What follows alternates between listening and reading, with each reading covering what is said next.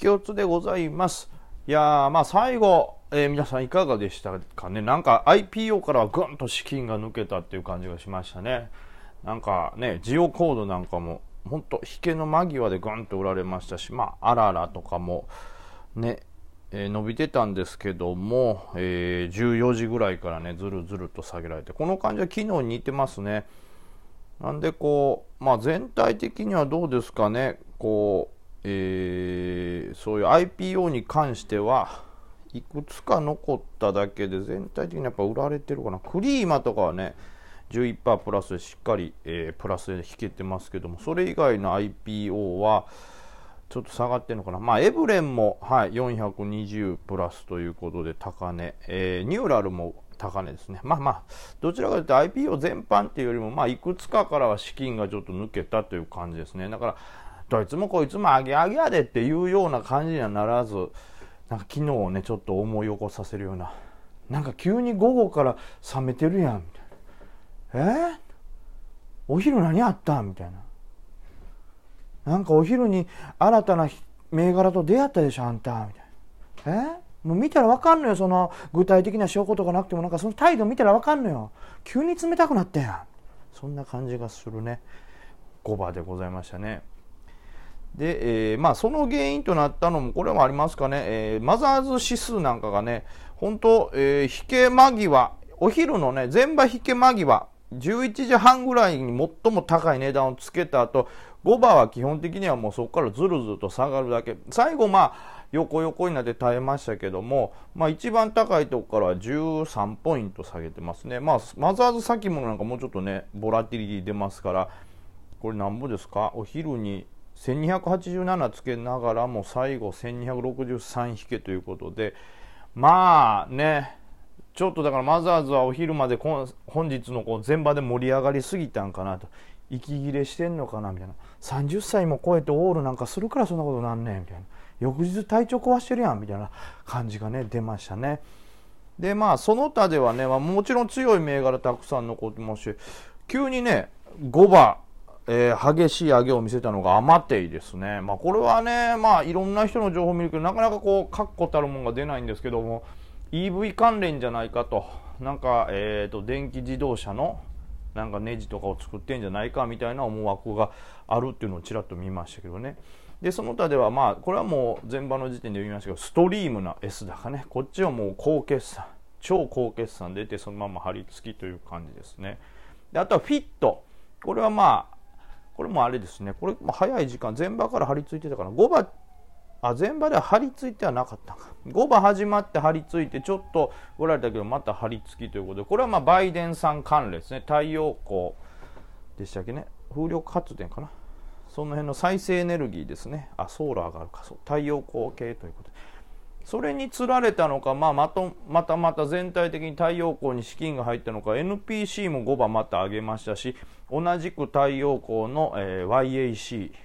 こちらも上げております。なんでねこれもう本当あの昨日もですし今日の前番も言ってましたけどこう新しいテーマとかねガッと出てきてないんで本当に今まであったテーマをこう順番順番にもう一度、えー、見返してみようみたいなね。何回しがむねみたいなそんな感じですよね。このね1回使った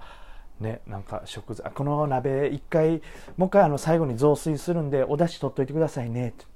でその使ってやった雑炊をこうなんか一回この雑炊にしたらこのぐつぐつ煮てる汁の残りのあのご飯とかあの焼き固めておこげにするんでみたいな。いや何回米食わすねんみたいな。同じやつばっかり何回食わすねんっていうようなもうこう回ってるなという感じがしますね。まあ、これはだから新しいテーマがバッて来るまでは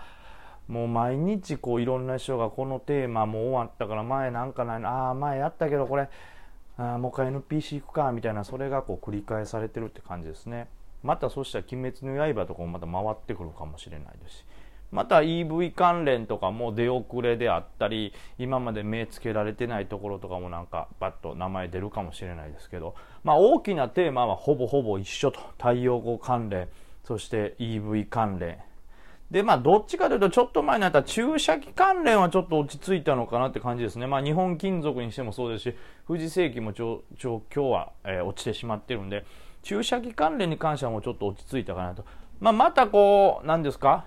ファイザーも結局11月30日、緊急承認みたいな感じになってたんで、あ、ファイザーじゃないか、アストラゼネカかな。なので、まあ、その辺の、ね、実際ワクチンがバーって出回ったり、その効果がやっぱりすごいぞってなったら、よりね、スピード感上げてこう、ね、ワクチン打とうっていう流れがあるんでその頃になったらまたなんかちょっと物色されるかもしれないですけど逆にこの EV 関連と違って、えー、まあ、注射器関連というのは結構な大相場を今まやったと、まあ、日本金属も4倍値幅まで行きましたしで富士世紀も結局ねあのー、1回売られたりとか激しい上下を見せながら売り金にもなりで結果的にもね2倍以上になってますか。ら2倍、まあ、300円ぐらいから考えると2倍近くかな。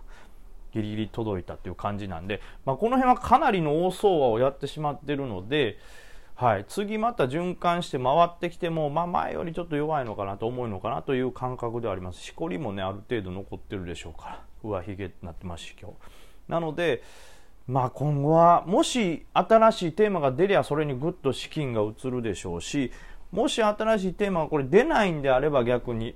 まあ、EV 太陽光関連みたいな、まあ、バイデンさん関連がまたちょっと注目されるのかなと。まあ、この辺もね結局そのトランプさんなのかバイデンさんなのかっていうのもまたツイッターで新たな情報がね出て錯綜してますけどもねなんか、えー、2つの州アリゾナかなんかやっぱりバイデンさんが本格確定やみたいな出てますからね。まあ、これは読みにくいですけども、まあ、同じくそういう感じでございますけども、それでも強かった、あの、情報がね、トランプさんになるんじゃないかみたいなことが強かった時でも NPC はこうぐっと値上がりしてたんで、その辺はもう、関係ない流れで押し上がっていくかもしれないですけどね、まあ、いずれにしても太陽光とかそういう再生エネルギーとかそういうのは今後注目されるでしょうから。そして EV もですね、まあ、そのいわゆるバイデンさんで推進されるとはいうもののも世界的な流れは電気自動車の方にも大きく動いていってるんでこれはまあ今後大きなテーマとして続くのかなと、まあ、そう考えると確かに注射器よりもより長いテーマかもしれないですね。ねまあ極端な話ワクチンがある程度、えー、ですか？コロナワクチン打って収まってきたらそこまでね急激に需要がこれ以上伸びるってこともないですけど EV 関連であるとかえー、再生エネルギー太陽光なんかはねこれが世界に広まるんであればより大きな需要になるかもしれないんでまあそちらのテーマが長く続くっていうのは理解できるかなと思いますでまあちょっといつもと順番逆になりましたけどちょっと市況の方ね、えー、改めて見ますけども。結局日経平均のはね高止まりと。まあこれもお昼引けぐらいについたんかな。2万6850円ぐらいをつけてそこからはだいたい70ポイントぐらい下げての引けですけども。まあまあまあまあ、うん、この辺で高止まっていうのはすごいね。まあ多少ここでじわじわ動いてるとまたね一旦下を覗く動きにはなるのかなと思いますけどそれも小さい調整だとは思うんですけどね。結局売買代金は、えっと、2兆8000億ということで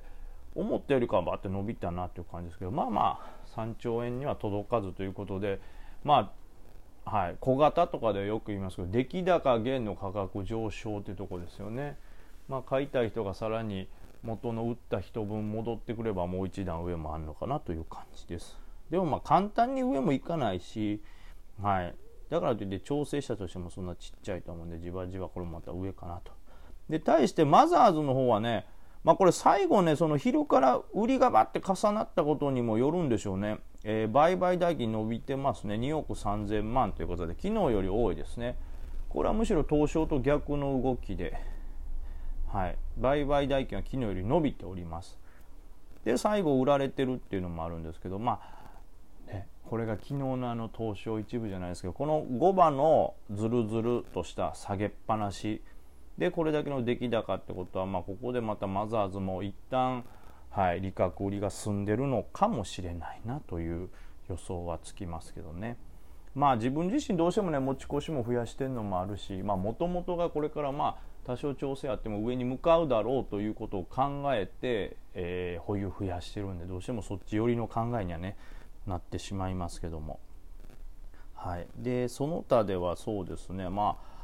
来週以降というか来週じゃないわ、えー、と12月の2週目以降3週目からにかけてこうあの IPO がねどんどんと上場されていくんで、えー、3週目から4週目にかけてですね。でまあそれに対してのこう皆さんこうもちろん IPO にこう並んでるというか応募してる方もいるんで、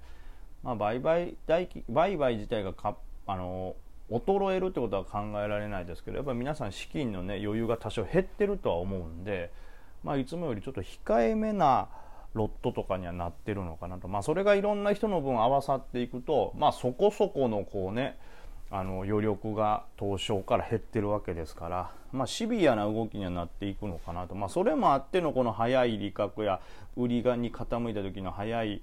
えーね、こう売り圧の増加につながってるのかなと思います。でまあちょっとお昼のラジオでも言いましたけどあとは気になるところではクボテックがね、えー、5番まあ一時 S 高つけてまた引け前にバッと売られましたけどもまあ予想通りの上昇というかこれはまあまあまあ思ってた通りでございますね引け、えーと、前場始まってから、えー、1時にかけて張り付いてという、まあ、最後売られましたけども、まあ、この辺もちょっと何ていうんですか踏み上げ相場、まあ、富士世紀とかがねえー、脱落してしまったので、まあ、その踏み上げの資金は久保テックに移ったのかなとこれもまた今日の、えー、まあ、貸借の残高次第でございます。